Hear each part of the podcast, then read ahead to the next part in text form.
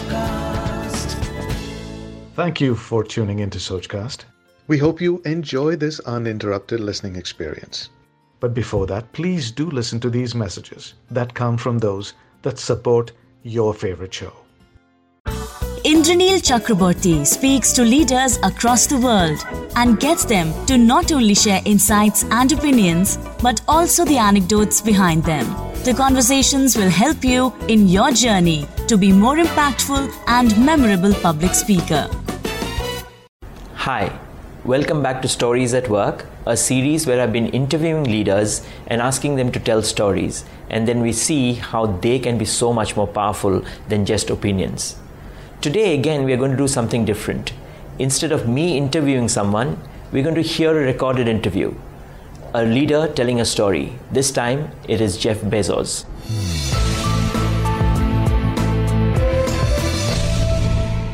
On one particular trip, I was about 10 years old. I was rolling around in the big bench seat in the back of the car. My grandfather was driving, and my grandmother had the passenger seat. She smoked throughout these trips, and I hated the smell.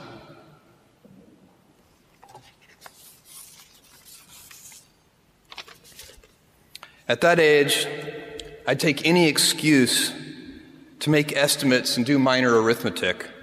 I'd calculate our gas mileage, figure out useless statistics on things like grocery spending. I'd been hearing an ad campaign about smoking. I can't remember the details, but basically the ad said every puff of a cigarette takes some number of minutes off of your life. I think it might have been two minutes per puff. At any rate, I decided to do the math for my grandmother.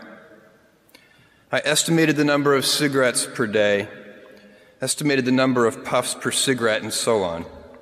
When I was satisfied that I'd come up with a reasonable number, I poked my head into the front of the car, tapped my grandmother on the shoulder, and proudly proclaimed, At two minutes per puff, you've taken nine years off of your life.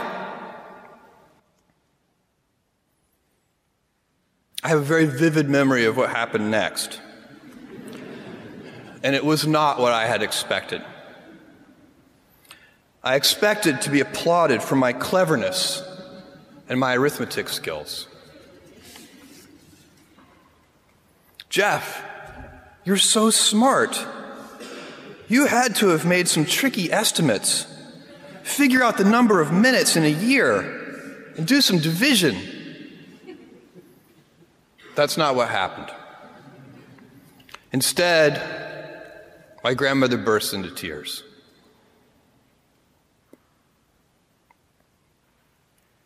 I sat in the back seat, didn't know what to do, while my grandmother was crying. My grandfather, who'd been driving in silence, pulled over onto the shoulder of the highway. He got out of the car and came around and opened my door and waited for me to follow. Was I in trouble? My grandfather was a highly intelligent, quiet man. He had never said a harsh word to me, and maybe this was to be the first time. Or maybe he would ask that I get back in the car and apologize to my grandmother. I had no experience in this realm with my grandparents and no way to gauge what the consequences might be. We stopped beside the trailer. My grandfather looked at me, and after a bit of silence, he gently and calmly said, Jeff, one day you'll understand that it's harder to be kind than clever. What a powerful story. And surely Jeff wouldn't have had the same impact if he just gave an opinion that it is important to be kind, just being clever is not good enough. That's the power of stories. Even you can learn how to do this if you read my book, Stories at Work.